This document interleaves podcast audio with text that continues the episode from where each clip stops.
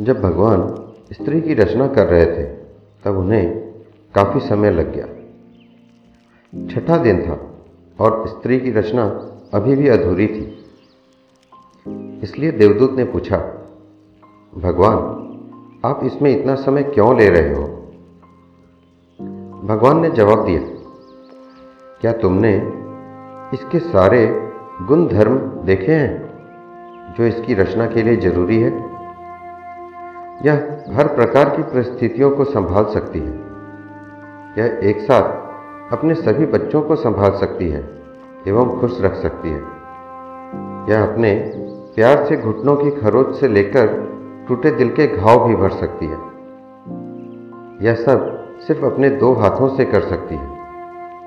इसमें सबसे बड़ा गुणधर्म यह है कि बीमार होने पर अपना ख्याल खुद रख सकती है एवं अठारह घंटे काम भी कर सकती है।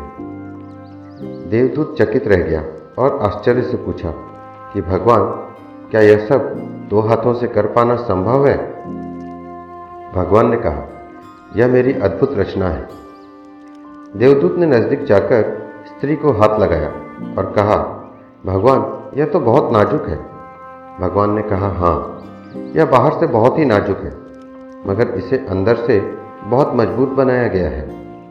इसमें हर परिस्थितियों को संभालने की ताकत है। यह कोमल है, पर कमज़ोर नहीं।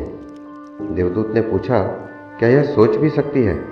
भगवान ने कहा, यह सोच भी सकती है और मज़बूत होकर मुकाबला भी कर सकती है। देवदूत ने नज़दीक जाकर स्त्री के गालों को हाथ लगाया और बोला, भगवान, ये तो गीले हैं। लगता है इसमें कुछ बह रहा है। भगवान बोले, यह इसके आँसू है। देवदूत, आँसू किस लिए? भगवान बोले, यह भी इसकी ताकत है।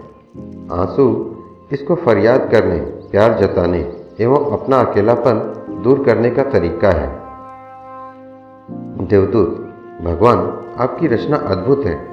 आपने सब कुछ सोच समझकर बनाया है। आप महान हैं। भगवान बोले, यह स्त्री रूपी रचना अद्भुत है। यही हर पुरुष की ताकत है, जो उसे प्रोत्साहित करती है। वे सभी को खुश देखकर खुश रहती है, हर परिस्थिति में हंसती रहती है। उसे जो चाहिए, वो लड़कर भी ले सकती है। उसके प्यार में कोई शर्त नहीं है। उसका दिल टूट जाता है, जब अपने ही उसे धोखा देते हैं। मगर हर परिस्थितियों से समझौता करना भी जानती है।